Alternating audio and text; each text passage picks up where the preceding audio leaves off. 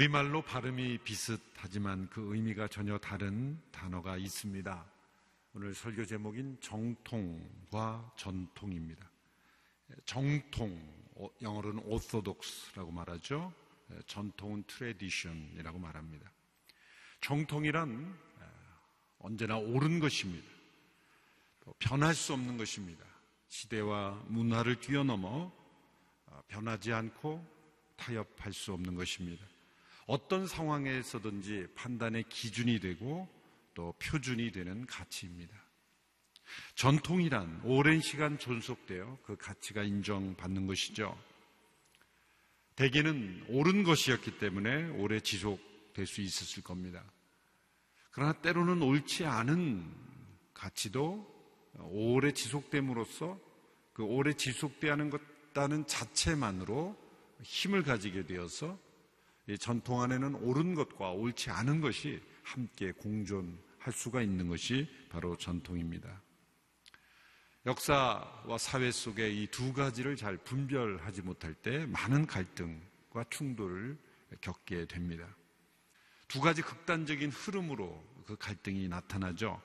첫 번째 극단은 그 전통 속에 정통을 담고 있는, 옳은 것을 담고 있는, 또 계속 존속시켜야 될 전통까지도 무조건 과거의 것, 옛 것이라고 어, 생각해서 다 버리려고 하는 변화 지상주의. 무조건 옛 것은 다 잘못된 것이다. 전통은 다 틀린 것이라고 생각해서 어, 새로운 변화만을 추구하려다 그 사회와 공동체의 갈등이 일어나게 되는 모습입니다. 두 번째 극단은 옳지 않을 뿐만 아니라 변화되어야 하고 또 변화될 수 있는 전통까지도 옳은 것으로 또 지켜야 될 정통으로 여기고 변화를 거부하는 수구주의입니다. 이 두 가지 흐름이 한 사회 공동체 안에 많이 일어나고 있습니다. 비단 사회뿐만 아니라 교회 공동체 안에도 존재합니다. 예수님께서 유대 사회에 오셨을 때 부딪힌 많은 도전들은 바로 정통을 떠나 있는 그리고 전통에 매여 있는 유대인들의 문제였습니다. 마가복음 7장에 보면 그 대표적인 사건이 나오죠. 바리새인들과 그 당시 율법학자들이 예수님께 도전합니다. 그것은 손을 씻지 않고 음식을 먹는 문제로 예수님과 예수님의 제자들을 문제를 제기하는 것입니다. 예수님은 그들의 도전에 대해서 이렇게 대답하셨습니다. 마가복음 7장 5절에서 8절의 말씀을 보시면 제가 읽겠습니다. 그래서 바리새파 사람들과 율법 학자들이 예수께 물었습니다. 왜 선생님의 제자들은 장로들이 전해준 전통을 따르지 않고 더러운 손으로 음식을 먹습니까? 예수께서 대답하셨습니다. 너희 위선자들에 대해 이사야가 예언한 말이 있다. 성경에 이렇게 기록됐다. 이 백성들은 입술로만 나를 공경하고 마음은 내게서 멀리 떠났다. 사람의 훈계를 교리냥 가르치고 나를 헛되이 예비한다. 마지막 말씀 같이 읽어볼까요? 시작. 너희가 하나님의 계명은 버리고 사람의 전통만 붙들고 있구나. 너희가 하나님의 계명은 버리고 사람의 전통만 붙들고 있다. 더러운 손으로 음식을 먹는 문제를 제기했죠. 음식 먹기 전에 손을 씻는 것 청결하고 좋은 것 아닙니까? 그런데 왜 예수님께서 그들이 잘못되었다고 지적합니까?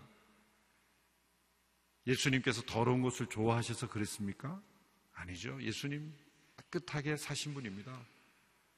제자들이 발도 씻지 않고 이렇게 뭐 서로 귀찮으니까 모여있으니 예수님이 손수 일어나셔서 수건을 들고 물을 들고 오셔서 제자들의 발을 씻어 주셨잖아요. 예수님께서 그게 퍼포먼스 하신 게 아닙니다. 이벤트를 하신 게 아니죠. 왜 발을 씻어 주셨습니까? 냄새나니까. 앉아있기가 힘들 정도로 배들의 발냄새가 나니까 냄새나니까 씻으신 거죠.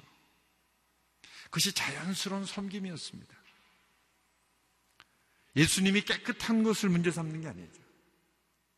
지금 이 바리새인들의 전통은 이것이 단순한 청결, 복원, 내 차원을 뛰어넘어 종교적 윤례로 마치 하나님의 계명처럼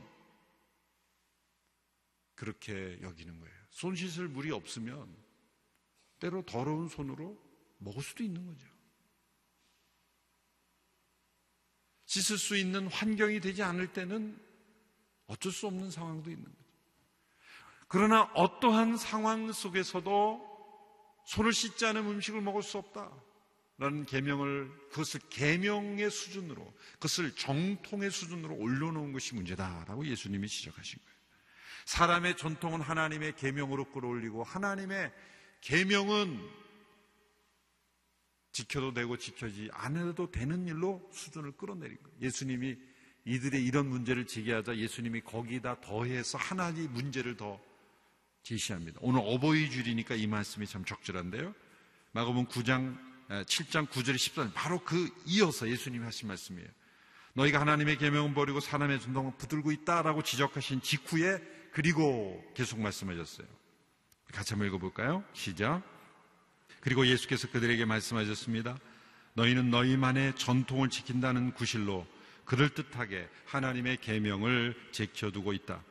모세는 내 부모를 공경하라고 했고 누구든지 자기 부모를 저주하는 자는 반드시 죽을 것이다라고 했다. 그러나 너희는 내가 아버지나 어머니에게 드리려던 것이 고르반 곧 하나님께 드리는 예물이 됐다라고 하면 그만이라면서 너희 부모를 더 이상 봉양하지 않으니 너희는 전통을 핑계 삼아 하나님의 말씀을 유명무실하게 만드는 것이 아니냐. 또 너희가 많은 일들을 이런 식으로 행하고 있다. 예수님께서 자 바리새인과 율법학자들은 예수님께 왜 손 씻지 않고 음식 먹습니까? 라는 문제를 제기했는데 예수님은 거기에 반박하시면 하나를 더 하신 거예요.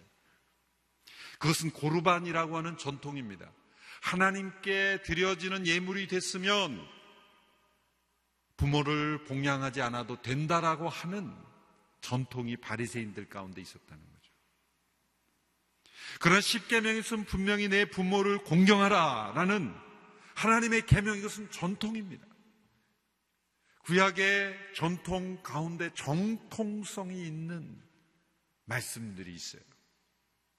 그리고 정통성이 없는 정통성을 상실한 말씀들이 있죠. 그걸 어떻게 구별할까요?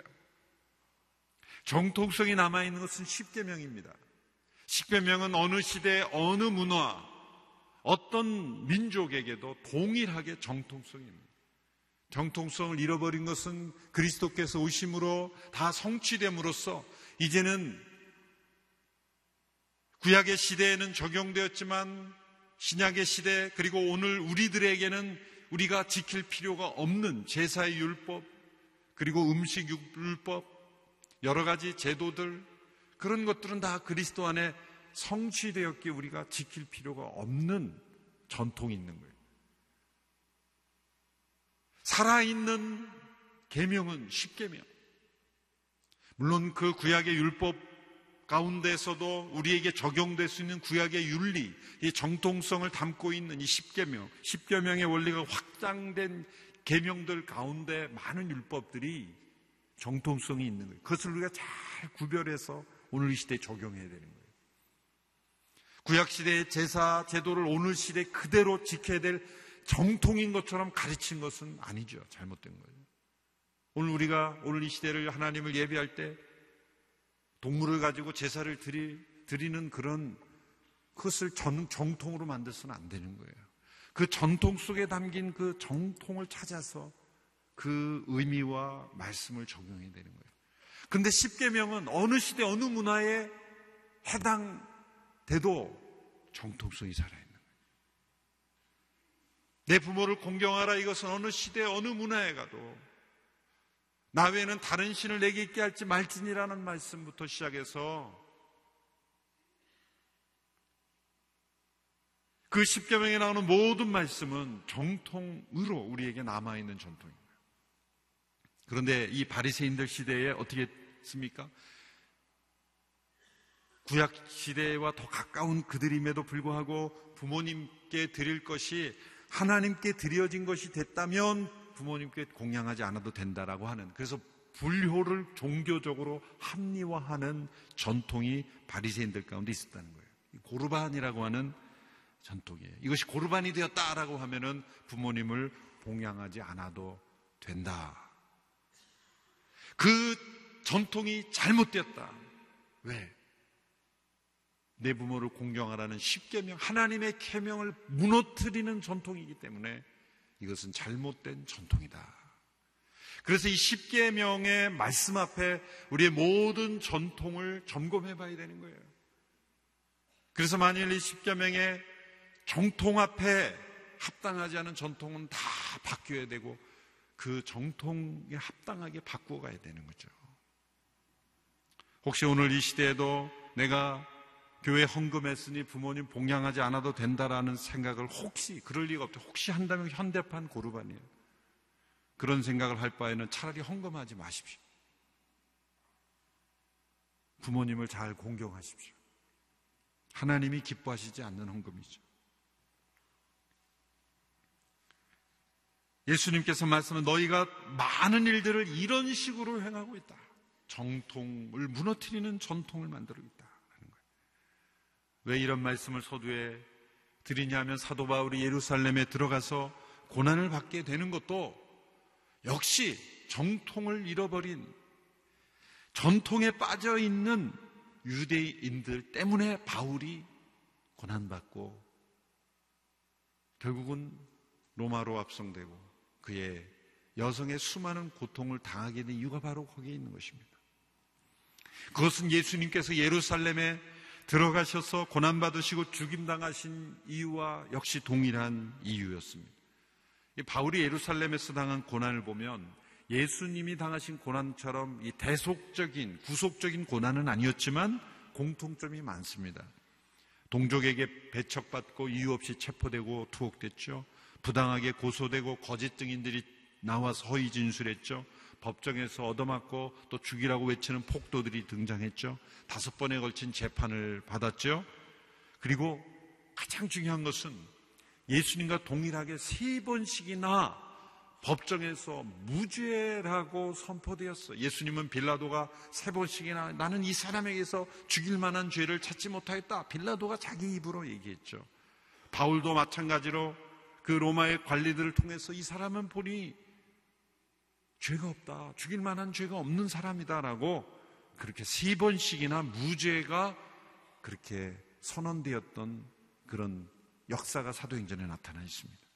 이 사도행전에 보면 이 아이러니가 나타나요.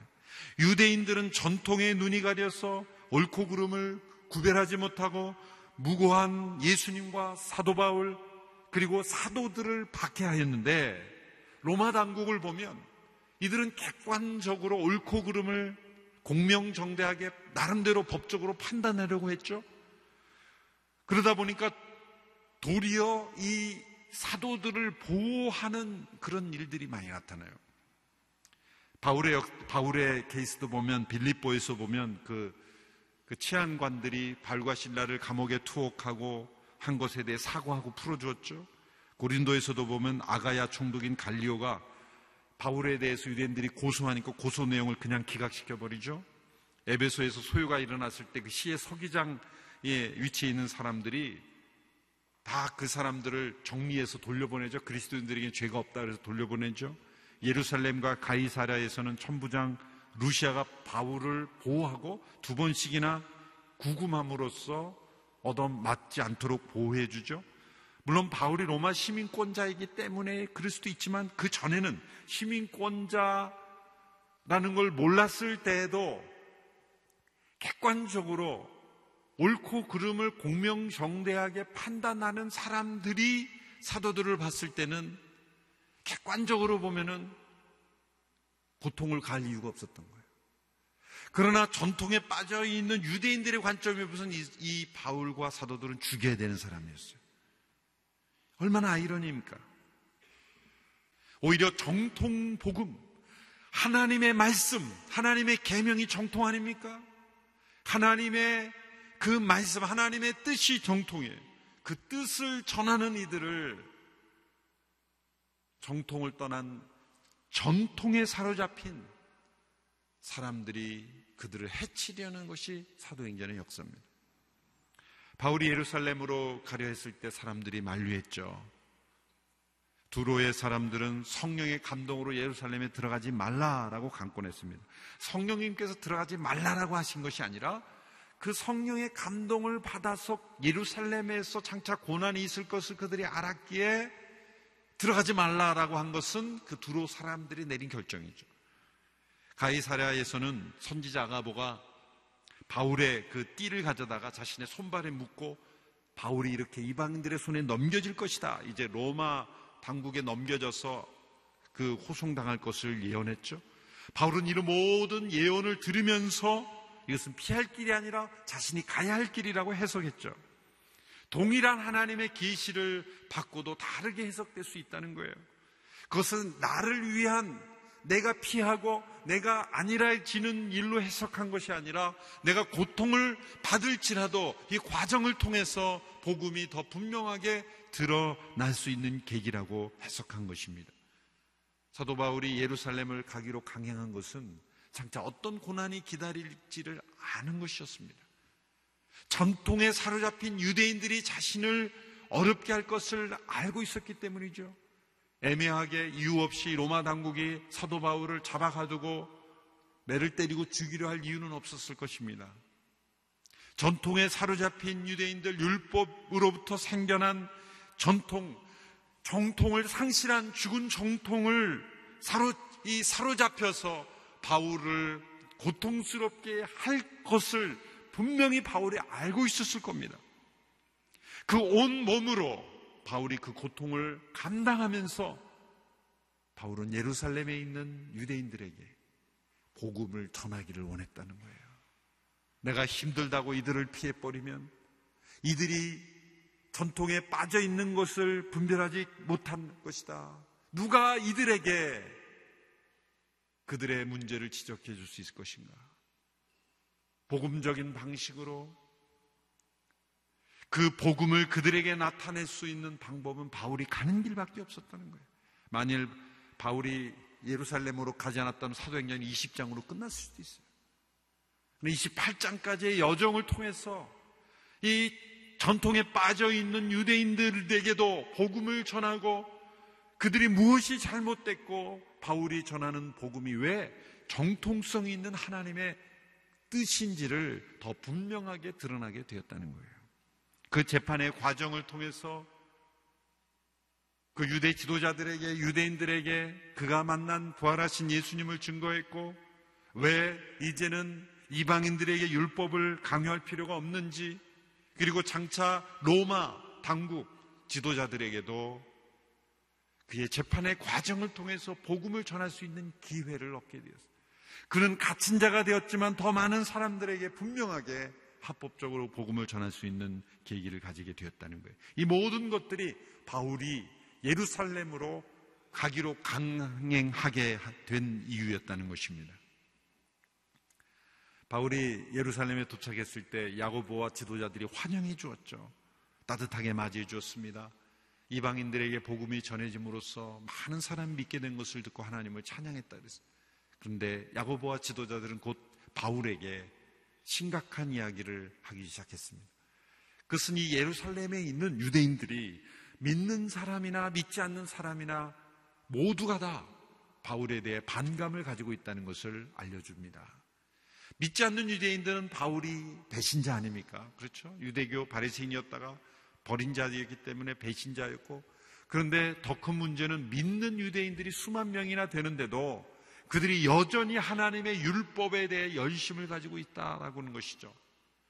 그것은 믿지만 구약 시대부터 내려오는 그 율법도 동일하게 존중하고 있는 사람들이 있는데 바울이 오해를 받고 있었습니다.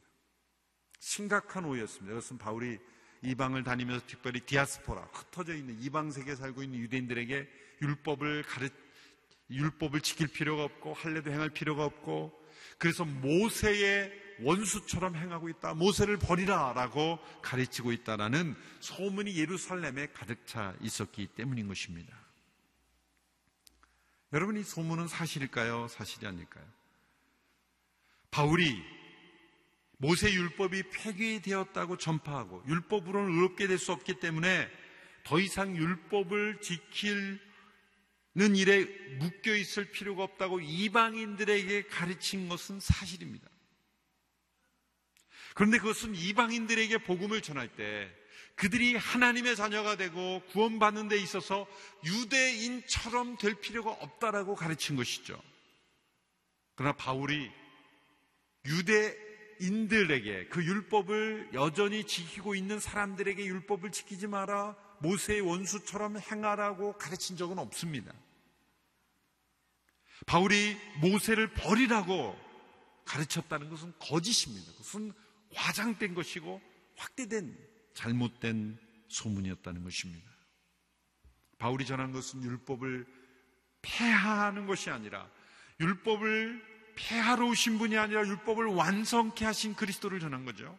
예수님도 말씀하셨죠. 예수님도 같은 오해를 받았죠. 율법을 폐한 분으로 여기지만 아니죠. 구약의 율법을 완성하신 분이 예수님이시죠. 사도 바울도 역시 같은 것입니다. 이것은 아주 미묘한 차이처럼 이지만 엄청난 차이죠. 바울이 율법을 폄하했습니까? 율법을 무너뜨렸습니까? 모세를 버려 아니죠. 모세를 통해 주신 율법 그 당시에는 그것이 하나님의 방법이고 그 이스라엘에게 주시는 뜻이었지만 이제 그리스도 안에서 율법이 완성되었으므로 이방인들에게 하나님의 백성이 되기 위해서 먼저 유대인과 같이 될 필요는 없다라고 복음을 전한 거예요. 그렇지만 바울이 유대인들에 대해서는 그들이 그 뼛속 깊이 스며들어 있는 문화화 되어버린 그런 전통들을 만약 예수님을 믿는데 그 구약에 나타난 음식법 같은 거를 여전히 지킨다고 해서 구원 못 받는 것은 아니죠. 그것은 하나의 전통일 뿐이지. 예를 들어서 구약에 나타난 레위기에 나타난 음식 율법이 있단 말이죠. 그런데 예수님 믿고 구원을 받았어요. 그런데 습관적으로 그 음식은 안 먹어요. 그럼 그렇다 그래서 그 그들의 그 습관 속에 그 구약의 음식 율법을 여전히 지키고 있다 해서 당신은 그럼 구원 못 받아. 그럼 율법을 율법대로 행하면 구원 못 받는다고 말하는 것도 잘못된 거죠. 그렇죠? 이른 아침에 여러분들이 나오셨기 때문에 좀 여러분들의 머리를 복잡하게 해드릴 것 같아요. 굉장히 중요한 문제예요. 그렇죠? 그러니까 유대인들이 그 율법으로 문화, 문화화된 그것을 그들이 율법으로 구원 얻지 못한다고 하는 것이 그렇다고 해서 그들이 습관적으로 율법을 지키고 있다가 당신은 공부보다라고 말할 수는 없는 거죠. 그렇죠? 그것 또한 잘못된 거란 말이에요. 그는 지킬 수도 있는 거예요. 바울이 그것까지도 정지하지는 않았어요. 그런데 문제는 그 마음속에 이것을 지켜야 구원을 받는다고 한다면 그건 잘못된 거죠. 그런데 예수님을 믿음으로 의롭게 되는 것은 깨닫고 믿었지만 습관화된 문화 속에 전통 속에 그것을 지킨다고 해서 당신은 곧 못 받아 그건 또 아니죠. 하나의 문화적 전통으로는 지킬 수 있는 거예요. 바울이 그것까지는 거부하지 않았어요. 그 예가 뭐냐 하냐면 사도행 16장에 보면 디모데 디모데를 전도하고 디모데의 어머니가 유대인이었거든요. 디모데를 할례 받게 합니다. 디모데에게 할례 받는 것은 너가 할례를 받아야 구원받을 수 있다라는 게 아니죠. 그럼 바울이 전한 복음이 다 틀린 거죠. 그래서 학자들이 성경을 보면서 이게 도대체 바울이라는 사람은 어떻게 이해해야 되느냐 논란이 많은 거예요. 왜 디모데에게 할례를 행하게 했습니까? 구원받는 방도로서 구원받는 방법으로서 할례를 행한 것이 아니라 장차 디모데의 어머니가 유대인이고 디모데가 바울과 같이 많은 유대인들을 만나야 될 텐데 그 유대인들과의 관계 속으로 들어갈 때 만일 디모데가 할례를 받지 않았다고 한다면 수많은 유대인들과의 관계를 잃어버리는 거예요. 복음 전도를 위해서 받게 한 거란 말이에요. 나름대로의 전통을 존중하면서 그 유대인들을 복음화하기 위한 전략적 차원에서 선한 의도로 할례를 받게 한 거예요. 이것은 매우 선교적이고 매우 지혜로운 거죠. 이방인들에게는 정통성이 없는 전통을 지키느라 복음을 깨닫지 못하는 일이 없도록 하기 위한 것이고 유대인들에게는 그들의 뼛속 깊이 뿌리내린 전통을 상관없는 복음과 상관없는 것을 무시함으로써 관계가 깨어져서 복음을 듣지 못하는 기회를 잃어버리지 않도록 하기 위한 거예요. 이러한 철학이 고린도전서 9장에 잘 나타나 있습니다. 9장 19절에서 22절의 말씀인데요. 같이 한번 읽어보겠습니다. 시작. 내가 모든 사람에 대해 자유로우나 스스로 모든 사람에게 종이 됐습니다. 이는 내가 더 많은 사람을 얻기 위해서입니다. 유대 사람들에게 내가 유대 사람처럼 된 것은 유대 사람을 얻기 위해서입니다. 나 자신이 율법 아래 있지 않지만 율법 아래 있는 사람들에게 내가 율법 아래 있는 사람처럼 된 것은 그들을 얻기 위해서입니다. 내가 그리스도의 율법 아래 있기 때문에 하나님의 율법을 떠난 사람이 아니지만 율법 없는 사람들에게 율법 없는 사람처럼 된 것은 그들을 얻기 위해서입니다. 연약한 사람들에게 내가 연약한 사람처럼 된 것은 연약한 사람들을 얻기 위해서입니다. 내가 여러 사람에게 여러 모양이 된 것은 어떻게든지 몇 사람이라도 더 구원하기 위함입니다. 이 말씀은 아주 중요한 말씀입니다. 우리가 어떻게 이 세상 속에서 지혜롭게 사람들과 교제하고 우리의 신앙을 지키면서도 믿지 않는 사람들과 함께 교제하며 나아가는 그런 방식을 설명한 거예요. 사도 바울이 뭐랍니까? 이 복잡하게 보이지만 간단한 겁니다. 유대 사람에게는 유대 사람처럼, 이방인에게는 이방 사람처럼, 율법 속에, 전통 속에 사로잡혀 있는 사람은 전통을 존중해 주는 거예요. 구원받는 방도로서 존중한다는 게 아니라, 지켜도 되고 지켜도, 지키지 않아도 되는 나는 자유하지만, 그것을 지키는 것이 그냥 삶 속에 체질화된 사람들에게는 내가 지켜준다는 거예요. 내가 구원 얻기 위해서 지킨다는 게 아니라 그들을 더 얻고자 하기 위해서. 율법 없는 사람에게는 율법 없는 사람이 되고 율법 아래 있는 사람이 율법 아래 있는 사람이 된다. 이게 카멜레온이 된다는 게 아니에요. 이중적 인간이 된다는 것이 아닙니다. 그는 나는 자유롭다 그랬습니다. 그런데 그 자유를 사랑을 위해서 쓴다는 거예요. 그 대표적인 이유가 로마서 14장에 우상에게 바쳐진 음식을 먹는 문제 때문에 나오죠. 로마 교회에 문제가 생겼어요. 이방인들이 이제 우상에게 박혀진 음식을 가지고 옆집에서 음식 나눠 먹는다고 이제 가져온 거예요. 근데 우상에게 바쳐진 거거든요.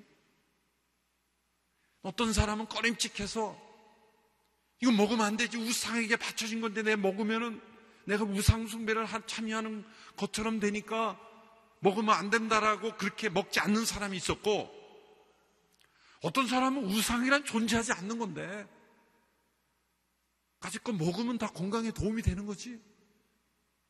내 소득도 전략하고 좋은 거지 뭐.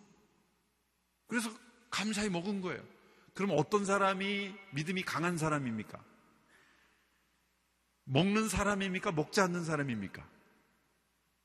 잘 생각하셔야 돼요. 우상의 제물을 먹는 사람이 믿음이 강한 사람입니까? 먹지 않는 사람이 믿음이 강한 사람입니까?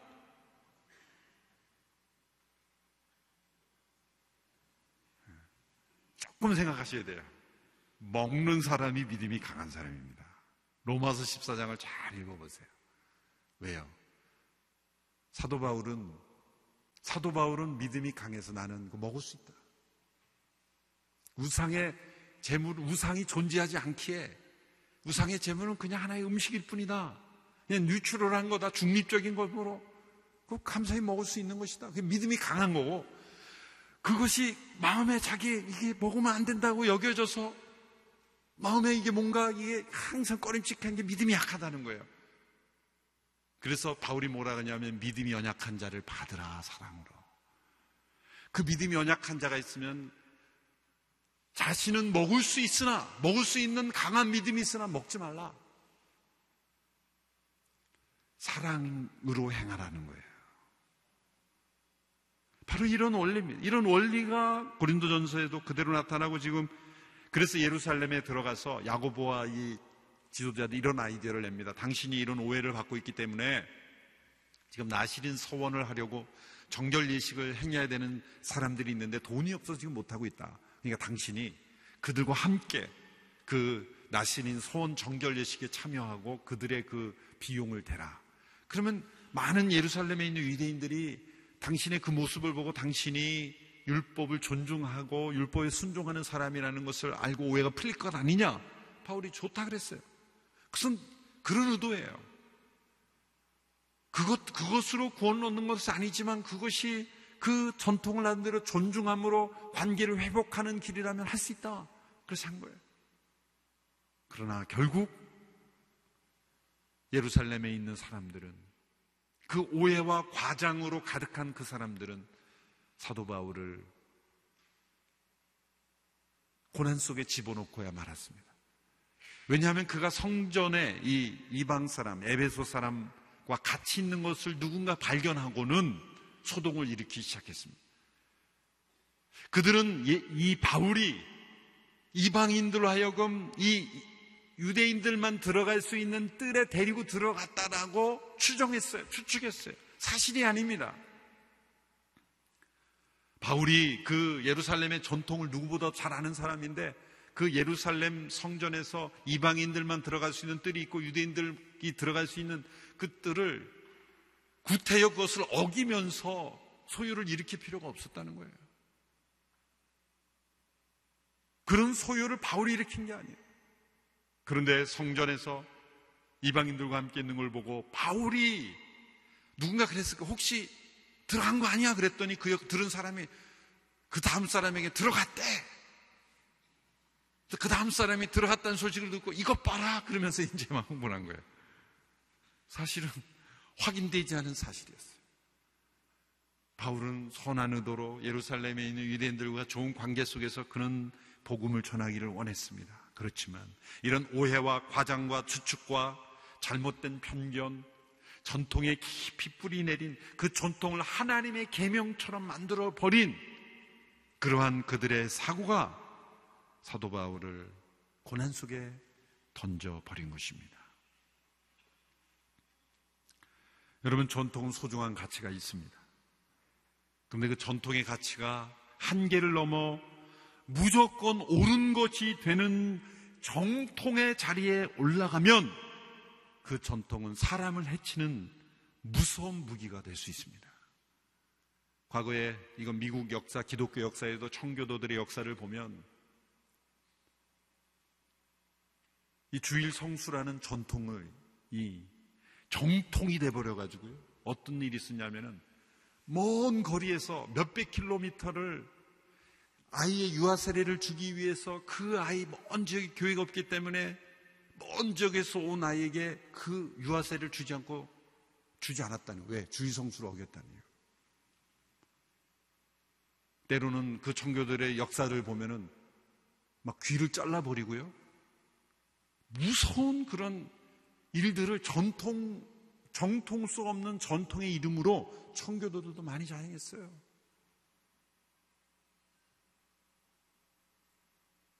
청교도 그러면 우리는 순수한 믿음, 퓨리탄 그러면 뭐 본받아야 될 사람들로만 생각하는데 그 이면에는 교회가 만든 전통이 얼마나 수많은 영혼들에게 상처를 입히고 잘못된 정통이 아닌 것을 가지고 시대에 따라 바뀔 수 있는 것을 가지고 사람들을 무고하게 해쳤는지를 알 수가 있습니다. 바리새인들이 장로들의 유전을 말씀 그 자체보다 더 중요하게 여긴 것처럼 오늘 이 시대에 우리 안에 있는 교회의 전통이 어쩌면 하나님의 말씀, 이 정통성 있는 하나님의 말씀보다 더 권위 있게 여겨지는 하나님의 말씀보다 교회법이 더 중요하고 하나님의 말씀보다 교회가 만든 어떤 절차가 중요하고 하나님의 말씀보다 개인이 오랫동안 경험했던 전통이 더 중요하게 되면 사도행전에 나타난 이 모순적 역사가 나타날 수가 있다는 거예요. 성령을 소멸하며 편안한 만족감에 빠져 심지어 부모를 공경하라는 말씀조차도 고르반이라는 전통으로 무너뜨렸던 그 시대처럼 오늘 이 시대의 성령의 역사하심과 말씀의 권위 앞에는 관심이 없고 오랜 교회의 전통만을 지키며 그것이 신앙 생활이라고 만족하며 아니라는 것을 이 말씀을 통해 우리는 지적받아야 할 줄로 믿습니다. 정통이 살아있는 교회가 되기를 축원합니다. 그것은 사도행전적인 이 말씀과 성령의 역사를 받아들이며 늘 새로운 전통을 만들어가며 도전하며 변화하는 것입니다. 현재 한국 교회는 생명력 없는 전통을 절대시하며 죽어가는 교회가 될 것인가? 아니면 다시 한번 말씀과 성령의 이 정통이 살아나는 하나님의 뜻과 역사가 살아나는 교회가 될 것인가의 기로에 서 있습니다. 한번 따라해 보십시오. 정통으로 전통을 변화시키지 못하면 이은과 니은을 잘 발음하셔야 됩니다. 다시. 정통으로 전통을 변화시키지 못하면 전통이 정통을 무너뜨리게 될 것이다. 네. 오늘 이 사도 바울이 예루살렘에서 고난당하는 모습이 바로 그런 모습입니다. 누가 정통성 있는 사람이에요? 하나님의 뜻, 하나님의 복음, 정통을 전하는 자들이 전통이라는 사람 이 이름으로 무너뜨리는 모습을 보면서 오늘 이 시대에 우리 교회가 또 한국 교회가 그러한 모습이 되지 않도록 끊임없이 정통으로 전통을 개혁하고 변화해가는 우리 모두가 되기를 축원합니다. 기도하겠습니다. 하나님 아버지 사도행전의 역사를 통해 또 바울의 고난을 통해 우리에게 교훈하여 주심을 감사하며 오늘 이 시대에 깨어 변화하는 우리에게 살아있어야 될 살아있는 정통이 우리 속에, 우리 믿음 속에, 교회 속에, 역사 속에 나타나는 교회 되게 하여 주시옵소서 예수님의 이름으로 기도하옵나이다. 아멘.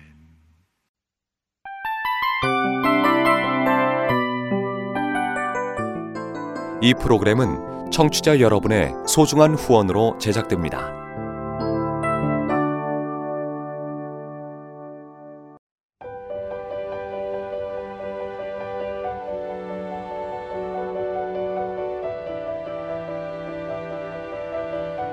세상에는 수많은 교회들이 있지만 더 깊이 있는 말씀 강해를 찾기 위해 크기로만 교회를 선정하지 않습니다.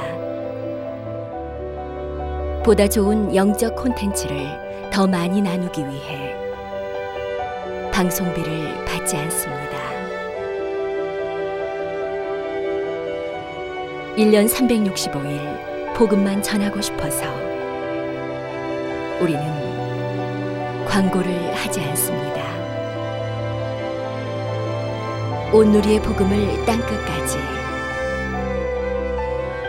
CGN TV와 함께 땅끝 선교사가 되주세요.